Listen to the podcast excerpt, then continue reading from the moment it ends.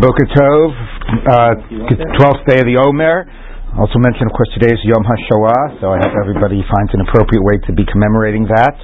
Um, today's daf is daf Nun Hey 55. We pick up in the middle of Nun Dalet Bet.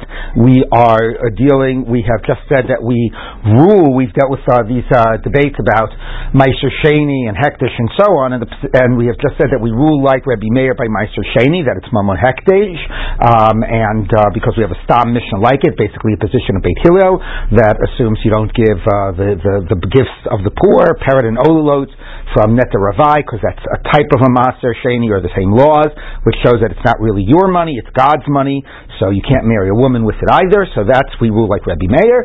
But by Hektish issues, by Me'ila, where Rabbi Meir has this um, position that Me'ila by, um, by money, uh, by spending money, um, it, it, does not take place in, unintentionally because then you really don't want to do the transaction. So there we rule the Stam Mishnah is Rabbi Yehuda. There are many, many Mishnayot in Ila that show that when it comes to using hektish funds, one does transgress in Ila And one does not do it B'Mezid. Rabbi Meir takes the exact reverse position.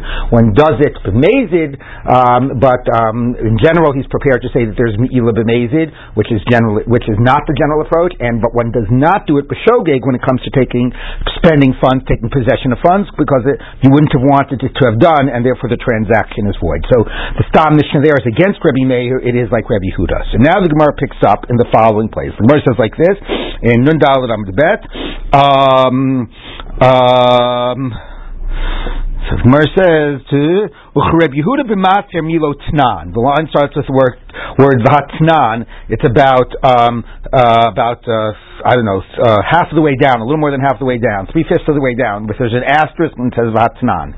But don't we have a Mishnah? You said we rule like Rabbi Meir that Maser Sheni is Mammon Gavoa because Beit Hillel goes like him, but we have a Stam Mishnah like Rabbi Yehuda that Maser Sheni is Mammon Hedyot, is your money. Havatnan, we taught in the Mishnah, Hapodim Maser Sheni Shalo, if somebody is redeeming their own Maser Sheni, Mosiv Alav Chamishito, you add a fifth, right? That's in the Torah, then you're going to bring the money to Rishalayim. Um,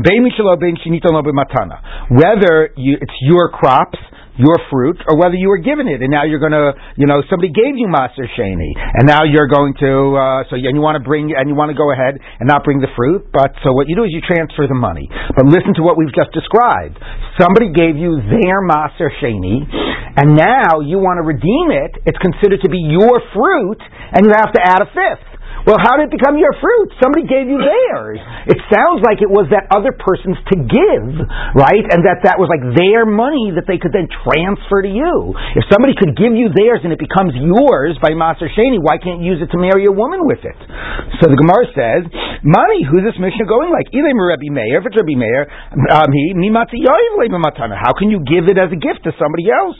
It's God's money, meaning you, because it's your fruit, you might have the right to bring it to Yerushalayim and eat it, but it's not fundamentally your property, and therefore, obviously, you couldn't give it to someone else. This is an amazing situation. This is where, where, where my Shashin. We're not in Me'ila right now. Ella la Reb Yehuda. It must be Reb Yehuda. So you see, we have a stam mishnah that goes like Reb Yehuda. Your fruit grew. You took Maser Sheni, and you gave it to somebody else, and now it became theirs. And if you can do that, you can marry a woman with it. So you got a stam mishnah like Reb Yehuda. So the Gemara says, um, no, no, Rebbe Meir. No, that mishnah could still be Rebbe Meir. How did the, how did that fruit become somebody else's? It wasn't you first took Maser Sheni and then gave your friend your Maser Sheni. You gave your your friend some of your crop as a gift before you had taken Trumas and Maasros. Okay? Here's, here's some of my crop. You know, I know you need some money. I know, I know you're down on your luck. Here, take some of my, you know, some of my crop. I haven't yet been Mafresh Trumas and Maasros. You can take care of that. And I give it to you. And you're Mafresh Trumas and Maasros. And when you get around to being Mafresh to Maser Sheni, you would give a fifth if you wanted to redeem it.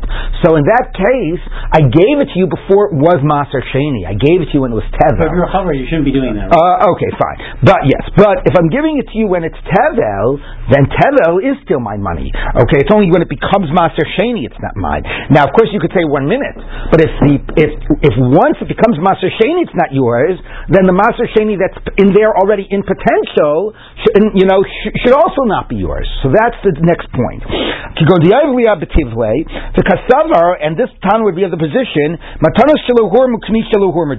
Before the gifts of Kahuna have been taken, and before Trumas and Mises have been taken, it's as if they don't exist. At this state, you don't look at this grain that it's chulin with untaken truma in it, and a little, and 10% untaken maser and 10% untaken maser sheni. If you looked at it that way, then the 10% of untaken maser sheni wouldn't be yours to give. But if you say, no, no, no, no, before it's given, it's just tevel, you can transform the tevel into truma and transform it into maser and maser sheni, but right now, it's not untaken maser sheni, it's just tevel. So therefore, if it's just tevel now, then it is totally yours, and you can give it to somebody else. Well, yes. Why doesn't Me'ilah apply to maser sheni? Me'ilah is only by something that is sanctified to the base of mikdash. A korban is sanctified to the base of mikdash. This has kedusha, but the kedusha means it's eaten in Yerushalayim, it's eaten by the kohanim. Yeah, it's just right. striking. It's the same language. Well, yeah. So good. Right, right. So right, but yeah, but it's a complete, it's a different category. Hektish that we talk about Meila is bedek habayis or korbanot. Okay, so now the Gemara says like this. Um, okay, so the Gemara says so. Therefore, that Mishnah sounds like it's Rabbi Yehuda, but it could work with Rabbi Meir. Okay, Talishma coming here. Hapodim et Ravai Shalo. So we're still going to try to prove that we've got some stam mishnayot that go like Rabbi Yehuda that say it's mamon hedyot. Okay, another Mishnah says the following: If you redeem your neta ravai, your fourth year fruit. Now remember, your fourth year fruit, according to Beit Hillel, has a status like Maser Sheni. And, let me tell you a little secret, you can't have your fourth year fruit when it's in Tevel. Okay? Your fourth year fruit, all of the fruit as it's growing immediately has the status of Neta Ravai, right? Of ma- Sheni, right? You understand? It's not Tevel that you're Mafresh. It's everything that grows in the fourth year of the tree or of the vine is Kerem or Ravai and has the status of Maser Sheni. So let's see what the status of this is. Hapoda Ravai take two of mazel before? Is that what, we trying to say right now? I'm trying to say that you can't give an answer of tevel about no, no, this. then what do you do with it? Let's say I take that. I still have to and mazel. Mm, uh, no. No. All of it goes up. well, yeah. I mean, except for the paraliolo, right? You, you have to do that for uh, hair or for beef. Uh, right. Hapoda netravai shalo. Now you are redeeming your netravai. Most people have chamishito. You add a fifth. And once again it says, Bain Mishalo, whether it was your crop that grew, Bain Shanitan Matana, or whether somebody, or not crop, fruit, or whether somebody gave it to you as a gift. So here somebody gave you a gift, their neta ravai, you were mafresh, okay, but you can't say it was given as tevel, it doesn't exist as tevel. And nevertheless, it becomes yours, and you have to add a fifth, because if you're pot at somebody else's neta ravai and kem ravai, you don't add a fifth. So clearly the point is, somebody gave you neta ravai, and now it became yours yours. So you see, it is something that is owned and that the ownership can be transferred. So we have another, we have a Stam Mishnah like Rebbe Yehuda. It sounds like there are two Stam Mishnahs like Rebbe Yehuda. So the Gemara says, money, who's this going like? Elam or Rebbe Meir? If it's Rebbe Meir, you can't give it to somebody else. The Hagamiri Kodesh Kodesh Mazur has the status of Maser Sheni, and it, if Maser Sheni can't be given to somebody else, this also can't be. I mean, you could transfer who's holding on to it, but technically it doesn't belong to the next person. Elalav Rebbe Yehuda. It must be Rebbe Yehuda, and you can't can't give an answer now that it's tevel because it doesn't exist as tevel. So you see that you can take Nidravai, transfer ownership, and the other the next person really owns it. So we have a stam mishnah like Rabbi Yehuda. Someone says no. Olam Rabbi Meir. It could be Rabbi Meir. The What are we talking about? Kigon the Yayiv uh, Kishu Smadar. So it's a similar answer to the tevel. The guy gave you his grapes his master, his Kemravai grapes, or he transferred the ownership of the vines while the grapes were still like these unripe. Unripe. Okay, unripened grapes. I and therefore, because they're unripened, they don't yet have a status of Neta Ravai or Kemravai because they're not yet a pre. They only get their status once they become a pre. So since he transferred it to you before it was a pre, he gave it to you before it became Kemravai because before it stopped being his money. Okay? Um, Udalok Reb Yossi, not like Yossi, the Amar Smadar Asur Miknei Shupri. Rabbi Yossi says that even when something is orla, is a smadar, is in the unripe state, it's already considered a pre. This would say not that way, and since it wasn't a pre yet, it didn't have a status yet of Kemeravai, it was still his and he could transfer it. Of course, the irony is, the simple read of those two Stam Mishnahs is Rebbe Yehuda. But we're saying, no, we got a Stam Mishnah like Rebbe Meir, so we're going to read those Mishnahs also like Rebbe Meir, rather than saying you have two Stam Mishnahs that the pshat of them is Rebbe Yehuda. Okay, we, rather than doing that, we reinterpret both of those Mishnayot. Okay, Tashma, we're going to try a third time. Okay, another another mishnah of Maser Sheni. So basically, I'm selling uh, um, Michael there my maser, and he gives me ten dollars for it. His seller, okay. Below he speak, and he, he did a mashicha, okay.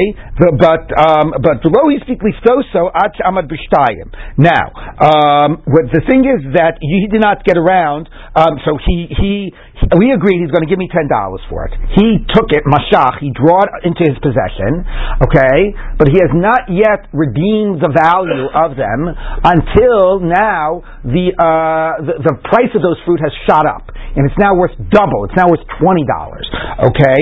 So he speak lifto so amdu. Where am I? Um, um, no saying sella umistaker. Okay, there, so the point is, it doesn't matter. He owns it already, because as we know, the way you take possession of cattle is through Mashicha. So even though he hasn't yet given the money to redeem it, it doesn't matter. He did Mashicha, he owns it, and now he can, um, he does not have to, you know, pay 20. He pays 10, right? Because it's already his, yes?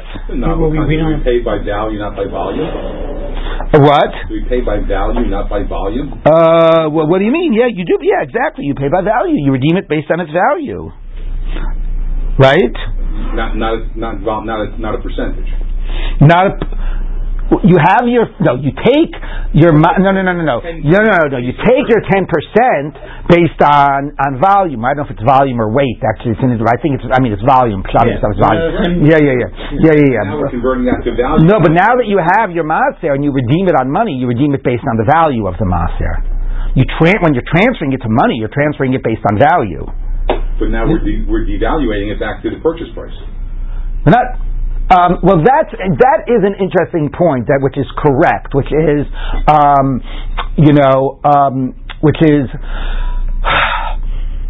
And, and, I'm not, I have to admit, I'm not really getting that about this Mishnah, which is, that right now, if I have maser that I want to redeem, right, why I would have to, I should logically have to redeem it based on its current value. So if I went ahead and I bought, took this maser from you, right, and we agreed on a purchase price, whatever the purchase price is, that's the money that's going to you. How much I have to redeem it for if I want to take the money up to Yerushalayim, that should be based on its current value. Right, that's correct. That's what I'm trying to figure out. Let me just see if I can, let me me just reread Rashi. Hold on. Um, That's the value you guys set on that fruit. That is yeah, I know, but but the question is one minute. Market value is a transaction price the two people are willing to pay potentially. You could say. Yeah, I mean, it sounds like in this in this issue, it sounds like, and I'm not exactly getting it, that the money I am paying you also becomes the money on which the maser is redeemed. But I'm not exactly sure why that's true. I mean, then you doubly lose out in the deal. Basically, then what you you know you gave away your fruit, and you now have money that you have to bring to Yerushalayim. I mean, I guess you didn't lose out in the sense that uh, that um, you know that maybe you don't have to add the fifth. Otherwise, you would صرف so it seems like what's happening here is I, I, have to I have to relook at this Mishnah, but it seems like what's happening here is that the money I am paying you for the fruit I'm buying from you becomes the money that is that that that that becomes the money on which the maser is being redeemed. So therefore, if the transaction is that I took it from you and I did Mashicha, and then the price went up, I pay you based on the original purchase price because that's what we agreed on. That's when it was settled when I did the Mashicha, and then the Maser gets redeemed on that lower value. Okay, but why exactly somehow the, the idea of purchase and Podeh is coming in the same transaction? That seems to be assumed, but I have to look into this a little more. But let's just do the case. One minute. private property. Well, that's no, that's what we're proving. Okay, let's so let's read the case again. Okay, so so, so I was giving, I was selling Michael this maser for ten dollars. Okay, and somehow, yes, Jonathan, you're correct. The ten dollars he's going to give me is going to transfer. The kedusha of the maser is going to transfer to it. It's going to be a, pod, a pidyon. So he speak liftoso ad shamad b'shtayim, but he didn't give me the money yet. Right, giving me the money is considered liftoso, and now it's double the value. Nevertheless, no sella, he only gives the original price because when he did the mashicha, that that finalized the sale, and that was the price we agreed upon. And he profits the extra ten bucks. Okay, umaser sheni shalom, and he keeps the maser sheni. Okay, so he bought it the price gets determined based on when he did the Mashicha. If the price changed afterwards, he doesn't have to give more money. The sale happened when the sale happened, and that transfers the value on that sale. Now, the problem about all of this is that it shows that he's selling me his maser, right? So, money, who's this going like? You Reb Meir, am I mistaka besela? So, if it's Rabbi Meir, it should not be viewed as as a sale. If it's Rabbi Meir and I'm giving Meiser the fruit, Michael the fruit, and he's giving me ten dollars, you can't say, oh, it's a sale and it goes by the laws of sale and it's determined at the moment of Mashicha. Uh, it's not mine to sell. What it would be is it would be just viewed as a pidyon, right? So I gave Michael fruit and he's agreeing to be poda that fruit on some money. That's essentially what it is. It can't be viewed as, as a sale. If that's true, then the pidyon doesn't take place till the pidyon takes place. And when he gives the money, now it's worth more. He has to be podit for more. Okay? By being podit when the money is given. Amar Oh, uh, is this clear what's happening? Is everybody clear on this? Yes? Okay. So here's the here's the here's the Maser Sheni. Okay? He gives it right. Reuven gives the Maser Sheni to Shimon. Okay, so what? Okay, no, it's my uh, well, it's my Sheni. Okay, and they agree on they agree on ten bucks. Okay, and he does Mashicha. All right. So he did Mashicha. He took it under his possession, but he didn't pay for it yet. All right? Okay. And then, now the value shot up to 20 bucks. All right? So if you say it's a sale, the sale was finalized here. He did Mashicha. The sale price was ten dollars. Doesn't matter now if the value's gone up. He did Mashicha. He owns it. He gives owes him ten dollars. He gives him ten dollars, and then the kedusha transfers on those ten dollars. Fundamentally, it's a sale, but the result of the sale will be that the kedusha of the maser will transfer onto the money. Okay, that is if you think it's fundamentally mammon hedyot, and you can do a transaction with it. But let's say it's not. It's only mammon gavoa then, you, then there's no sale. Doing Mashicha doesn't mean anything. The only thing that can happen with this is not taking possession of it. The only thing that can happen is an act of pidyon. Right? Everybody with me? So when he did Mashicha, that didn't mean anything. The only thing that it can be done to this is pidyon. When does pidyon happen? When you do the money, when you give the money. And when the money is given, it's already $20. So you would have to do twenty dollars because this taking doing Mashicha didn't mean anything. So the fact that Mashicha means it's his, and all that's left to be done is given the ten bucks, shows that we're talking about Mammon Hedios. It was Mammon Gavoa, nothing would happen until the money was given and until the pidyon happened. So it's another three Mishnayos now like Reb Yehuda. So Amar Chmana, Elav Reb Yehuda. It is Reb Yehuda. So we had three Mishnayos like Reb Yehuda. You can maybe and you re-explain two of them, but come on, give me a break, okay? Why, why are you saying that we pass them like Rebbe Meir? So Gemara said, Elo so says, Elo so Olam Rebbe Yehuda. Fine, says the Gemara at the end. I concede that Mishnah is Rebbe Yehuda. The hachachad stama v'hacha trey stama. So I'm sorry. Got your line? No, I'm saying you got to love that. Okay, the, right. The, the, other two, which we already fine. We've already, we've explained away two. I'll concede that this mishnah is Rebbe Yehuda, but now we've got one Stam Mishnah like Rabbi Huda and two Stam Mishnayos like Rabbi Meir. What are the two Stam Mishnayos like Rabbi Meir? So one is the Mishnah about uh, the Mishnah with Beit Hillel about Kem Ravai, but that Mishnah of Kem Ravai is repeated. It appears in Maser Sheni and it's repeated in Edios. So since we've got one Mishnah that's like that's that's, that's like Rabbi Meir that gets repeated, and we have one Stam Mishnah like Rabbi Huda, we'll go for the two over the one. Okay. Now the Gemara says the stam adavka, the Gemara says, look, if if the stam means something, if the stam voice means that it's the anonymous voice is that that's how Rebbe is paskening, okay, mali chad stam, mali trei stame. What difference does it make if it's a stam that's repeated? When did we ever say, oh, because it's repeated? If the stam is meant to communicate that this is the psak, how can you, like, it, it seems trivial to give more weight to the fact, especially if it's the same Mishnah that's just repeated in another place. So the Gemara says, no, here's the real point.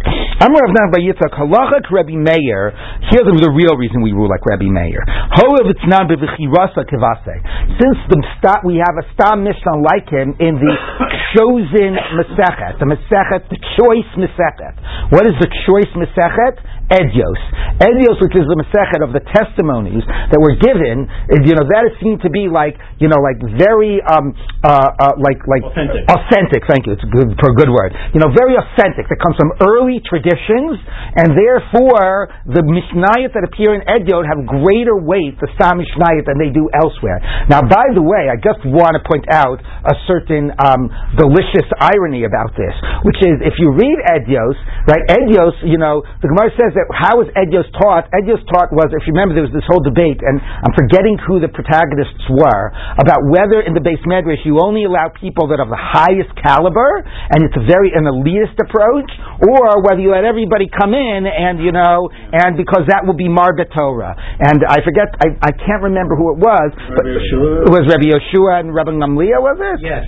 And Rabbi When Rabbi Gamliel was over, he bring a lot new people into the. When, when, who was it? Rem- Yeah, they opened up the doors. Yeah. When, when, when who? Who was the populist? Was dethroned. Right, Rabbi Yeshua is the populist, right? Yes, yes. So anyway, right, so Rabbi Yeshua became the head and they opened up the yeshiva and they had to add all of these chairs and whatever, and it says that that's when they taught Maseches Edios.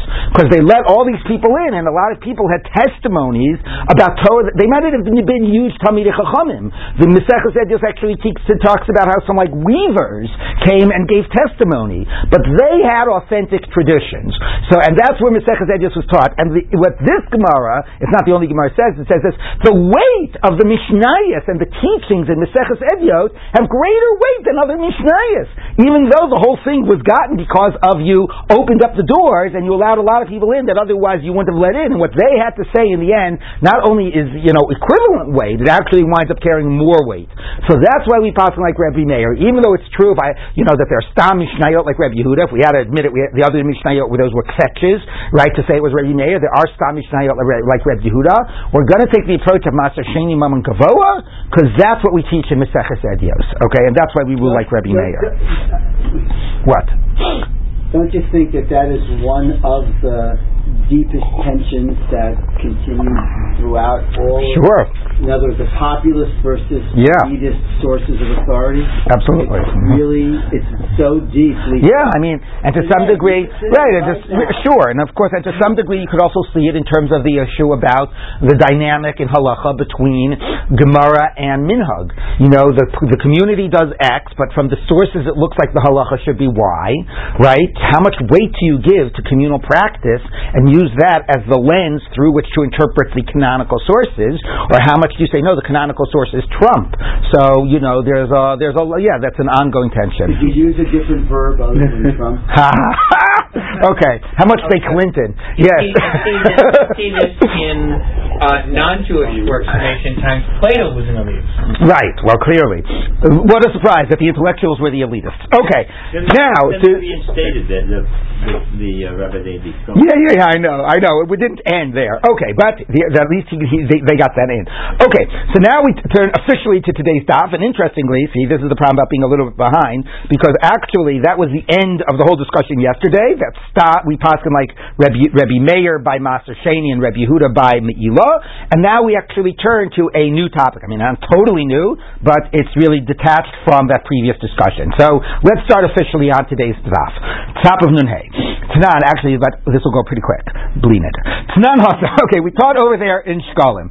Behema Shanim says from Yerushalayim, Lemigdal Eder. A behema was found on the outside of Yerushalayim, in the immediate precincts on the outside of Yerushalayim, between Yerushalayim and Migdal Eder. I do not know exactly how distant Migdal Eder is. Somebody can go and find out on Wikipedia right now. Not too distant.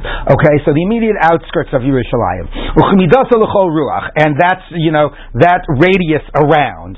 So within I don't know, you know, uh, whatever, uh, a two kilometer radius. I'm making that up, but you somebody can you go go find that out. So, is his opinion is 15 kilometers south of Jerusalem. 15 kilometers. Okay, fine. So 15. How much? To the south, near, How much is how much is that in uh, what is that? Miles. Yeah. About 10 miles. 10 miles? Oh, that's a lot then. That's not, that's, especially before you had cars, that's a lot. Okay, so about a 10 mile radius around Yerushalayim, zech- you find an animal wandering around. Zecharim olog. If it's a male animal, then you have to assume that it's, A, a you're assuming it came from Yerushalayim, and B, you're assuming that all animals that are coming from Yerushalayim most likely are korbanot, which is a little funny thing to assume, but I guess if The reality is that people did not eat so much meat in general, and you had tons and tons and tons of animals brought to Yerushalayim for a korbanot, right? So if you see an animal, and people probably who were raising animals didn't raise them in the city. Yeah, you, you don't know, you ra- for like wool. I understand. You don't raise your animals in the city. You raise they, they, you raise them out in the in the fields, right? So therefore, the presumption is that animals coming from Yerushalayim are korbanot. Okay, so if it's a male animal, you assume it's an ola because uh, olas can only be male. Only even only to the right age. We'll get to that. Nikevot, if it's female, then that can't be an ola zivchei shlamim. So you assume it's a shlamim. So the Gemara asks first a question. It interrupts before it gets to its bigger point. Elos zacharim olos udahave zivchei shlamim lohave. I don't get it. Says the Gemara. If uh, well, uh, a male animal, yes, can be an ola, but just because all olas are male doesn't mean all males are olas. Right? A shlamim can be male or female. So if it's a male, why aren't we concerned that it might also be a shlamim? A male could be a, a, an ola or a shlamim. So Amar Rabbi Oshaya, because the point is, is that what, what do you do with it? So we've decided it's probably an ola. So, so presumably it means what are you going to do? Bring it to the base of Mikdash and bring it as an ola. But one minute, if it's a shlamim, you can't bring a shlamim as an ola. So you can't just assume it's an ola. Maybe it's a shlamim. Can't be an older slummy. No. Yeah, what? Can't be an older slummy. Correct. So what are you supposed to do with it? Why do we say it's an ola, and what are you supposed to do with it? So I'm a Rabbi Oshaya. Hacha. So Rabbi Oshaya's read of this Mishnah is going to now be the focus of our discussion. Hacha bival lachov b'demei maskinan. What we're dealing with is you. You're a tzaddik. You found this animal, and you want to make sure the right thing is going to get done with it, and you're willing to use your own money to ensure that the kedusha gets properly dealt with here. Okay. And what are you going to do? And this is what it means. The male has the possibility of being an ola. The female can only be a shlamim. The male can be an ola or a shlamim. Great. Okay, it could be one or the other. Now, what are you going to do with that? Rabbi Meir he da'amar hektif. It's Rabbi Meir that says that you can take something out to chulin if you do it even willingly and knowingly. Okay. Um, the kedusha. Okay. And therefore, what? So, what are you going to do? So, so Rashi says what you're going to do is you're going to take two piles of money. Okay, this animal's worth hundred dollars, so you take two piles, hundred dollars each, and you say, look, if this animal's an ola, I'm transferring it to this pile of money. Okay, and and and, and then with the, and then with this uh, the other pile of money will be is I'll be makdishit kedushas shlamim benedava. If, however, the animal is a shlamim, then I'm transferring it to pile of money B, and I'm making pile money of A into an ola, right benedava. So at the end of the day, A, one pile is an ola, one pile of money is a shlamim. Okay, one was because of the kedusha that got transferred. The kedusha got transferred to A or to B, and the other one was a kedusha that I instilled right now. Right? Is that clear? one- okay. and then you bring both? What? And then I bring both, and then I two. When I bring two hundred dollars, I bring two korbanot. One will be the transfer, okay, of the one will be the transfer of uh, uh, of the animal, and the other will be my gift. Which is which? I don't know. So now, the animal? and the animal, you know, is redeemed. Now, here's the problem. The problem is, is that the animal presumably has a has no blemish. If it had no blemish, you wouldn't need Rebbe Meir. You could obviously redeem it. So just because Rebbe Meir says there's an idea of me'ila, which is misuse of hektish funds, since when does that transfer into an idea that I can w- redeem an animal that doesn't have a, a korban that doesn't have a blemish? Like those don't exactly connect, right? Me'ila is misuse, stealing, misappropriation, benefiting. So even whatever he says about that, how does that relate to my ability to redeem an animal without a blemish? Now, I'll get back to that. Rashi maybe thinks that you can somehow connect them, but I want to just tell you how Tos. Wait till you get some blemish. Well, that's what Gemara's going to get to, but I want to I tell you how Tosfos reads this, and this is like probably the pshat, but it's just so shocking you understand why Rashi avoided it. Tosfos says, "You are such a tzaddik. You want to figure out what to do with this animal, what to do with the kedusha. You can't redeem it because it doesn't have a blemish. So here's what you're going to do: you're going to steal it. Okay. so therefore, I'm going to take the animal and I'm going to say, I'm going to take this for myself, but you're doing this because you're trying to be a tzaddik, not okay. And now you took it for yourself. What was that act? That was an act of Mila.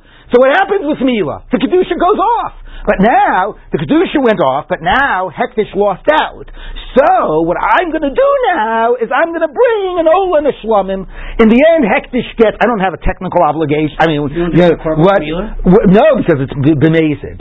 Okay, so so so therefore, in the end, the Beis HaMikdash gets its due because I contribute an ola and a shlomim, and I got this korban. I saved us all from having to worry what to do with this animal because I got it to go out lechulin. I'm such a tzaddik. Okay, I am willing to risk my own, you know, uh, you know, religious, you know, like an olam in order to deal with this animal properly. So the Gemara is, of course, going to ask that question in a few minutes. Okay, but anyway, but that's what it says. So that only works for Rebbe Meir because I'm mazed, right? And I nevertheless achieved taking this animal out to chulin. Okay, so that's the case. For Rebbe Meir, the Amar Hekish b'mezid mitchalel. And you also understand what it means. Hachabal lachov b'dmeihem. It doesn't say you're coming to redeem them. You're coming to obligate yourself with that value. I'm going to contribute an ol and a shlomim to the base of hamikdash, and we'll just get this animal out of its predicament by me stealing it and me doing the evil with this animal. Okay, so let's take a look. Um, uh, one minute. Uh, okay, fine. Um, okay. Uh, now the Gemara says like this. Okay. The Kedushas Haguf Mimit. So the Gemara says, one minute. Even when Rebbe Meir says that you can do Me'ila by Mazid, he was only talking about something that was owned by the Beis HaMikdash Habayis. So let me just repeat these terms. I've repeated them before, but they're important terms. Bedek Habayis means it's in the base of Hamikdash's bank account. You owe it's it's funds that they owe, and they can now use it for whatever thing. So I can contribute my car, Habayis. They own my car. I said, oh, I meant own. They own my car, and they can go ahead and sell my car and use the money and use it to do whatever they want. That's. Bedek Habayis is basically it's in their bank account. Okay, Kedushas Haguf means that the thing itself is going to be used. The classic example of that is a korban. But there's another kedushas haguf, the klei sharis, the vessels that are used, right? Let's say I actually donated a beam because I heard the base of Mikdash needed a beam to fix a leaky roof or whatever, or they, you know, or something like that. That would be kedushas haguf. If the thing itself is being used, it's kedushas haguf. If basically, it's like I said before, like a cynic, you know, knows what is it, the you know, the, the cost of everything and the value of nothing. So Bedek is the cynical approach. The Abayis the only thing is it's dollar value. Bedek Habayis is just money for the Beis Hamikdash. Okay, Kedushas Haguf is the thing itself is going to be used. Now, the question the Gemara is asking is, it's very nice that Rabbi Meir says that you can do Me'ila b'mezid and the thing will go out to Chulin. Normally we say it only goes out to Chulin b'shogeg. Rabbi Meir says it can happen b'mezid. That we've seen.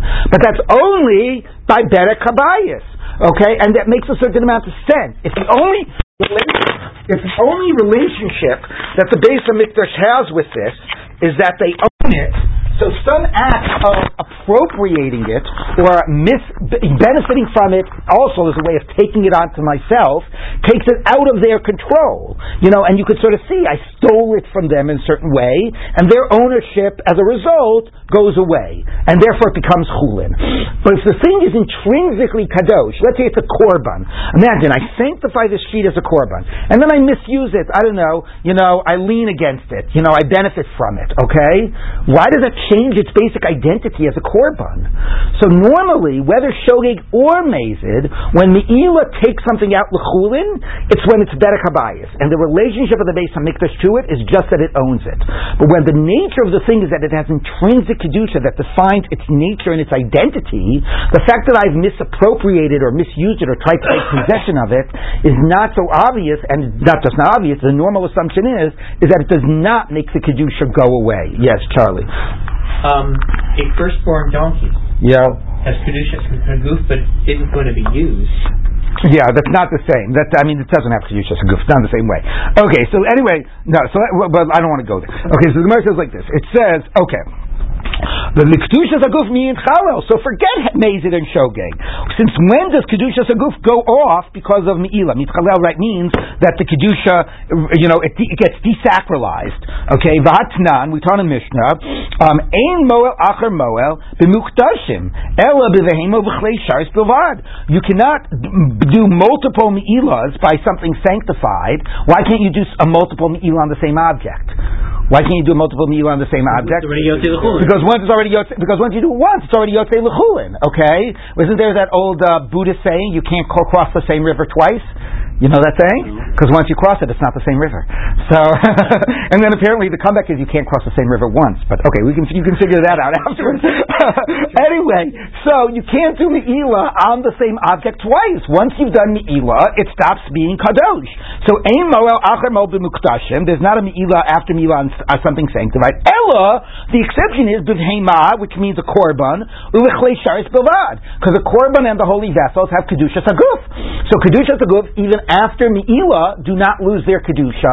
So you can't say with this wandering animal that you tried to do Me'ilah, the kedusha went away, because with kedushas haguf, the kedusha doesn't go away even with Me'ilah. So, the- So the Gemara, okay, wait, let's finish this. So, Ketzad.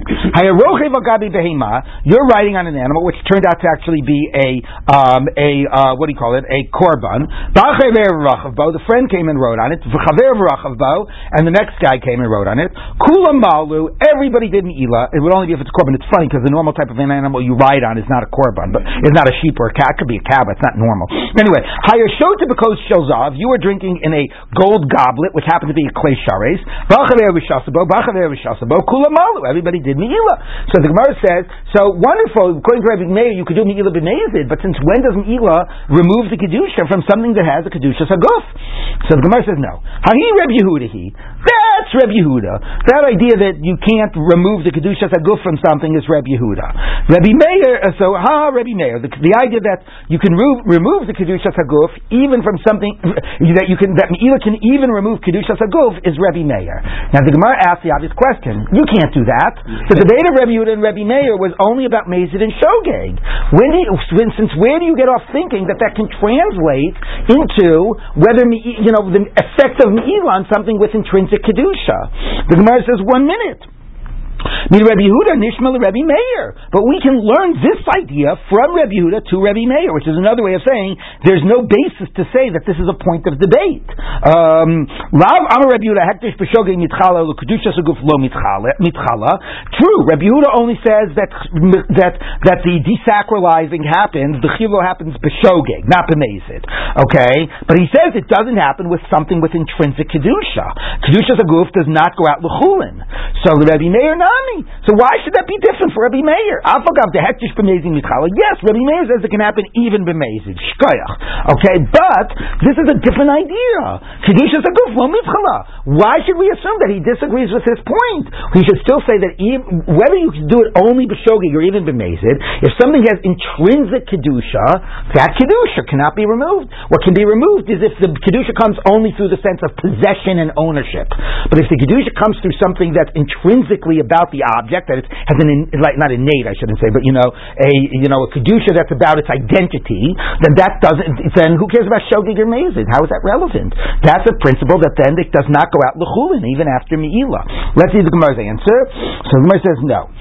It does make a difference. Why? Hasam lo kamechavein rafkunu l'chulin. Yes. If according to Rabbi Yehuda, meal only happens b'shogeg. So the idea that when you misuse something, even accidentally or only accidentally, according to Rabbi Yehuda, it goes out l'chulin. You can understand that actually, if I'm only accidentally misusing it, that's not such a powerful act of appropriation. That's not such a powerful change of the nature of the object, right? I wasn't real. So therefore, since he only allows it for shogeg, it, it's a weaker. Meaning, uh, the irony is that, e- that when I do it for mazid, it doesn't have an impact. That's true, but but the act of shogeg is a weaker type of a misuse of an object, and therefore it only works against kedushas damim. It doesn't work against kedushas haguf, against something that, in terms of the kedusha, defines its very identity.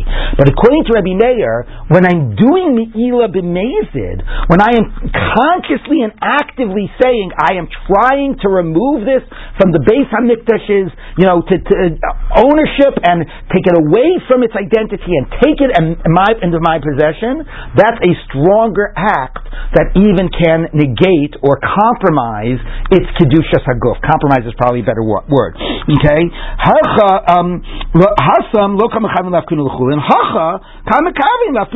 You're trying to desacralize it. So if you're doing it knowingly and trying to desacralize it, now Rabbi Yehuda would say that does nothing. But if you're going to say like Rabbi Meir that it works, once you're saying it works according to Rabbi Meir, it works in even a stronger way. Okay, so that's why, according to Rabbi Meir, he says yes. So here we actually have a nice development of a concept of Rabbi Meir, besides the absurd idea that you're going to willingly do mi'ila in order to save this uh, animal. Okay, but we have the idea, according to Rabbi Meir, that Rabbi Huda says there's, you know, it's all like a gzeras hakasa that the things goes out lechulin, and the Torah only allows it by a classic me'ila of shogeg. If it's bemazid, it has no effect. But Rabbi Meir says, I think, what if we had not, you know, if we had come to this uninformed and a priori, and I asked you, do you think that it's, uh, do you think that when you do, when you, when you know, when you misuse hektish knowingly, you think it's better or worse? You know, you would say it's worse. Which one do you think has a more likelihood of changing something's status? Of course, when you do it knowingly, right? and when you're trying to desacralize it, and when you're trying to, so that's basically what Rebbe Meir says. Once you get over the hump that we've that Meila is only supposed to be b'shogeg, and you allow for the fact that Meila happens b'mezid, then he says, then that's actually going to be a stronger form of Meila, and that's even going to negate its kedushas haguf. Okay, so that's why this works for Rebbe Meir. Yes. So you mentioned that uh, the crucial haguf can only be by like a beam, which is actually used in the Beit Hamikdash or like a korban. But yes. say your car which is you know, right. use it whatever it is. So right. you drive it, you're not you know but a representative of Asia, and then if I drive that same car, so then we both are what? We both commit meila. Right? No, only I commit meila. What if it's a car? Yeah, it's just it's just about a right? So, I mean, I think it's an interesting question of what what type of a use constitutes kedushas haguf. Yeah. If the Beis Hamikdash uses this car, if it's the uh, uh, like the Pope mobile, the Kohen Gadol mobile, right?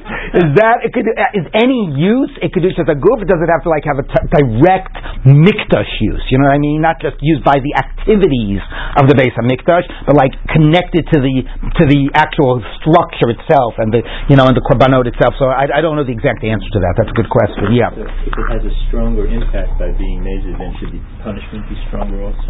Well, yeah, logically, meaning there's no korban, but there might be, you know, but like lashes or whatever, right? I mean, that's a general question, even according to Rabbi Yehuda. Like, you know, if you're still over on an Isser, even though you don't bring a korban, right? So it's confusing by Me'ila, because normally by Me'ila, we're not, when we discuss it, we're not interested in talking about what Isser you're over and whether you get punished. The normal focus of the discussion is bringing a korban Me'ila and the object going out L'chulin. And korban is only b'shogeg. And the normal presumption in Rabbi Huda's approach is that is that it goes out to chulin only b'shogeg, right? So Rabbi Meir concedes that a korban is only b'shogeg, but he says it's going to go out to chulin even b'mezid. That's Rabbi Meir's chiddush. Okay, but we generally aren't even talking about like what punishment you get b'mezid, but yes, that's a separate issue. Okay, so now the Gemara says like this. Um, Aimer de say so fine. So Chiddush now we've just said is if Rabbi Meir has Me'ila b'mezid, it would even take out an object with Kedushas HaGuf to Chulin. So the Gemara wants to sort of still f- figure this out. Aimer de say the Rabbi Meir b'kache kadshim. When is that true? By something that has the highest level of Kedusha, meaning it's like an Ola or a Chatos. Okay, b'kachim kalim mishamasle. But one of the cases of our of this mishnah about the wandering animal was that it was a female and it was a shlomim. So here you are, you're trying to do, be a tzaddik and do me'ila with this animal and make it go out lechulin. So first thing we had to point out was that compromised the kedushas haguf according to Rabbi Meir, and it's able to do that. But how can it do that by something that has a lower level of kedusha? Now again, intuitively you should say one minute. If it has a lower level of kedusha, its resistance should be should be should be should be less. But no, in a way, actually, the Gemara's question makes a lot of sense, right? If something is very, very holy, think about something very delicate, it can be damaged more easily, right? It's more easy for some type of a wrong thing to compromise its status. But if something actually has a lower level of kedusha, you might say, you know, it's like then then a little misuse, right, doesn't as much go against its very nature and its very identity because it wasn't so as holy to begin with. So ironically, or not so ironically, the Gemara is saying actually, if it's just a shlamim, maybe then you could not, it wouldn't go out lechulin because classic meila, remember, is by Bedek and Bedek is like kachei kachim; it's fully owned by the Beis Hamikdash. So now we've said that it also exists by Kedushas Haguf. But that at least would be a similar type of a Kedusha. Totally, totally the Beis hamikdashes, a korban, a beam, a klei sharis, a kache kache. But a kachim kalim, which to some degree is still mine, I'm going to eat the, the, the meat from it, right? So maybe it's not so holy that the act of Me'ilah would compromise its Kedusha and make it go out L'chulin. Okay, so that's, so would you say that? So the Gemara says, Amalei Ahumi Rabbanan, so one of the rabbis, Rabbi Yaakov Shemaim, Rabbi Yaakov's name, Kal He says, no, it's a Kal It's a lower Kedusha, it actually goes away easier. Not what I was explaining. Kachem kachim mitchalim. If kachim kachim can go out lechulin, kachim kalim again. A lighter thing can certainly go away.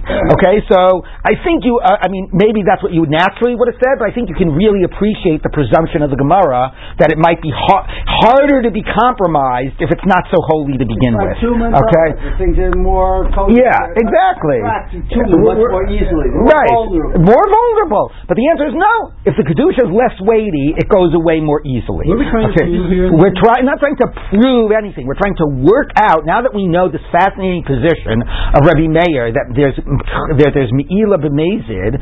We're going we're exploring it. That's what we're doing. We're not saying fluent. We're exploring it. So we've got this funny mishnah of a wandering animal, and the way one Rabbi Oshai has explained it is you willingly did Meila, and it's according to Rabbi Meir. Well, that allows us to explore Rabbi Meir's position of Meila b'Mezid. Now we're finding out that according to that read for Rabbi Meir that you have Me'ila B'Mezid, it would work even with something that has Kedushas Haguf, would make the Kedusha go off, and even with Kachin Kalim, it would make the Kedusha go off. Those are two things, yeah, it's not a problem, but those are two things we usually never say. Right? We say Meila is only by, by Shogeg, and it's only by Bedek Habayis, and now, oh, but once you're willing to say it's B'Mezid, we open up the possibility that it's by, that it's by Kedushas Haguf, that it's by Kachin Kalim, and that becomes what Rabbi Oshaya winds up understanding about this Mishnah it accurate to say yeah. that when Me'ila works, that's why it's like a type of Geneva? Because even a type of Geneva is a possession, right? yeah, so that's why the Bedek Habayis, whether Me'ila is fundamentally about misuse and benefiting, or whether it's about appropriation and stealing, to some degree could be seen as based on whether we're talking about Bedek Habayis or Kedushas Haguf.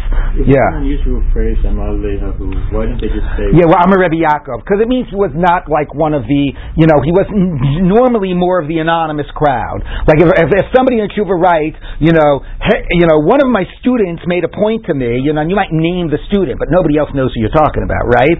So you want to give acknowledgement, but it's not like he's a known figure. Um, okay.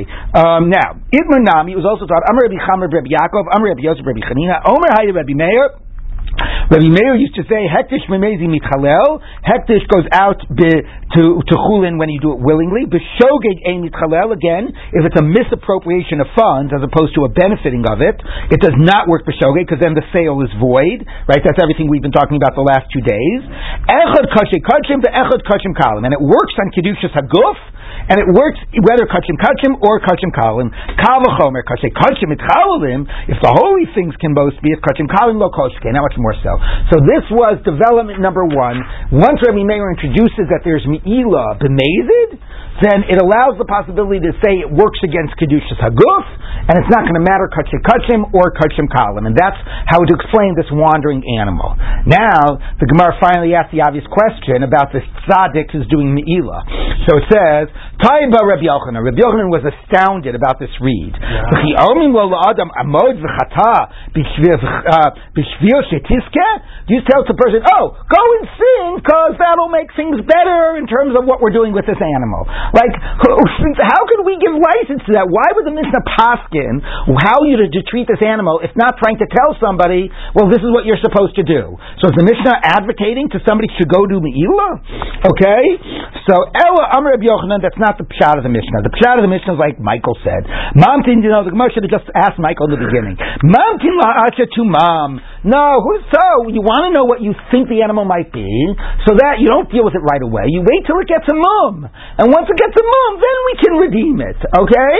So. Now, if it's a male, then you're going to bring two animals, uh, uh, one for an ola and one for a shlomim, and say, if this is an ola, it gets transferred to animal A, and a makdish animal B as a shlomim, you know, as a, as a free, as, as, as a gift, And if it's a shlomim, I transfer to the kedusha to animal B, and I makdish animal A as an ola as a gift. Okay, but you wait till it gets a blemish. Nobody's doing any meila. You just wait till it gets a blemish. Paying twice as much, or just say the value of this animal now it could be redeemed, and then I split the money between all. Uh... No, because then you're misusing half the money.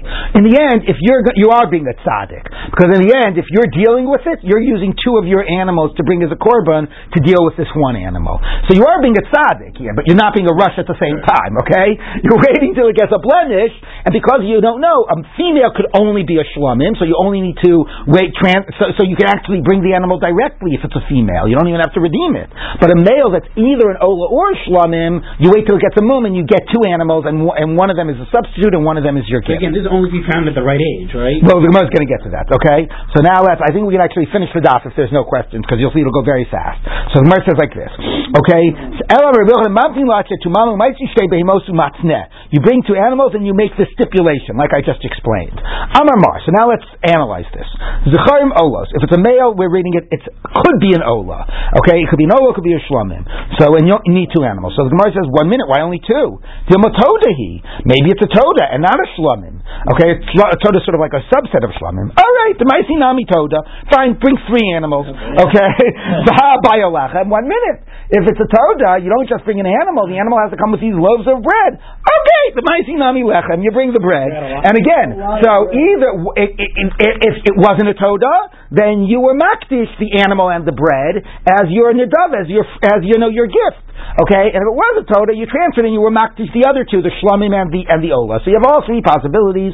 One of them is the transfer, and the other two are your gift. Okay, the dilma asham who now maybe it's an asham, and that's a real problem because an asham you can't do as a free will. An asham could be a male, and it can't be free will. So how are you going to deal with the possibility that it might be an asham? So the Gemara says no. Asham ben shtei shanim. Now we get to the issue of age. An asham has to be a two-year animal. Vishtachach ben shana, and the case in the Mishnah that it was a one-year animal. So that rules out the possibility it's an asham. V'dilma asham mitzarahu, asham nazirhu. Maybe it's an asham of a mitzarah, an asham of a nazir, which was a one-year-old animal. Moshe says no. Lo shchichi. Eh, that's not so common. We don't have to worry about that. V'dilma pesachu. Maybe it's a pesach, and a pesach was one year old and male. So why don't have to worry about that? So the says, look, pesach bismano. If it's right around yontiv mizer zihiri bay, people are careful. You don't have to be concerned that this is a pesach wandering around. The shalom bismano, and if it's after pesach, so shlomim who? What's the status of a pesach once it's no longer pesach? It's a shlomim. So shlomim we've already got covered. Okay. The Yuma bechor meiser ninu. Ah, here's another animal that could be one year and male. It could be a bechor or a meiser. How are you dealing with that possibility? So it says no. What's the status of a bechor or meiser? You know what happens to a bechor meiser? Once it gets a blemish, the irony is this is the one korban that it's, it's, it, it has a kedusha of a korban, but if it gets a blemish, you don't have to do anything. You can eat it outside of the Beis hamikdash. So bechor and meiser, if it gets a blemish, the owners can eat it outside the base So you know what? That's exactly what you're doing. You're waiting till the animal gets a blemish. You're redeeming it on these three possibilities: ola, shlom, and toda. And what are you going to do with the original animal? You're going to eat it. So that's what you would do if it was a bechor and meiser. Okay, hachanami b'muman midachli. Okay, great. We solved that mishnah. It says it's an ola, but what it really means is you bring three animals. All right, now we're going to get to the second part. No, the owners. You don't give it to them. Nope. Now we're going to do the second part of the mishnah. Amar Mar, if it's a female, then you don't have to worry about other types of things. It could only be a shlamim. Bring it as a shlamim. We got a little bit of a problem. But it could also be a toda, right? And a toda it also could be a female. Okay, the maisi toda. So yes, that's So true. it is a shlomim though. So just bring it. So into Tosfos asks that. day, Why don't you just be and mek- bring lechem. yeah? So that might be a problem about can you be mekadesh lechem b'tnai and whatever, and can you be m- maybe kachel base absul? Tosfos deals with that. Like why couldn't you have one animal do double duty? But let's you can look at Tosfos anyway. Maybe it's a toda. So how can you just assume it's a shlamim? Fine, you bring another animal so you cover your bases there. Okay, the maisi toda. Vabin and lechem. Oh, but if it's a toda, you need bread. Fine, the maisi nami lechem. You bring that. You got your bases covered. So dilma chatasi. Maybe it's a chatas, and now we've got the same problem as we had before. That a chatas could be is female, but a chatas cannot be brought as an adava, free will. So if it's it, you can't say if it's a chatas, let the kedusha transfer, and if it's not a chatas, I'm going to bring this animal as a chatas. You're stuck. What are you going to do if it's a chatas? So the Gemara says, Oh, chatas bas shnasa. A chatas has to be a one-year-old animal. Vistakach bas shteishan. I mean, we're talking that it's two-year-old. Well, so now the I don't know. So that's what the Gemara is going to ask. And of course, the irony now is that we're saying the beginning of the Mishnah is talking only about a one-year-old animal, and the end of the Mishnah it talks about a female is talking only about a two-year-old animal. I mean, it's a complete reread of the whole Mishnah. All right. Anyway, moving on. The deal chatas shava shnasa. Maybe it was a chatas and it's been wandering around for a while, right? Or it's more than a year old. So maybe it's still the chatas. No, shchiach. That's not so common. That it would, you know, if it's if uh, it's going to get, uh, you know, it would not it would not have been wandering around that long, or if it would it would have been brought already. Whatever. That doesn't happen so much. Okay, lo shchiach. Ishtachach mai. So now the Gemara says, what is this if it's a one year old animal? You found a one year old female animal running around. What are you supposed to do? Maybe it's a chatas. Exactly. So the Gemara says, Tani, we turn to Brisa, Hananya ben Chachinai Omer, Eiz bas shnata lechatat. That's the pasuk. Okay, a goat of one year for a chatas, which means if, it, if because it could be a chatas, you got to bring it as a chatas. So the Gemara, you don't have, you can't do anything. You got to. I mean, a chatas can only be brought as a chatas, so you can't do a free will. So the Gemara says, "Chatas salkadaitach." What do you mean? But maybe it's not a chatas. Right? Maybe it's a, what do you call it? You know, maybe it's a shlamim. That doesn't give an answer. Ella amar baye kichatas. No, it means you have no choice but to treat it as a chatas, which means what? Kon selechipa v'hi mesa me'aleha. You put it in a, in a cell and you let it die. And then you okay? bring, uh, you don't bring anything. No, This was an- you wanted to do something with this. so I guess you could say, if it has kedusha shlamim, I'm transferring the kedusha, and and I'll bring this animal as a shlamim, and if and regardless, I'm now going to let the animal be sit in a cell and wait for it to die. Right? That's and that's what you'd have to do because it might be chata. So too. in It's terms the of anatoda and let the animal die. Right. I mean, it's funny. Once you're letting the animal die, maybe you just let the animal die. But I guess you're right. Like, if it has kedusha and it's a shlum and I can deal with it, why should I let it die? So, right. So maybe you'd have to do both. Okay. Look at that. We got all caught up and we actually ended a minute early. Okay.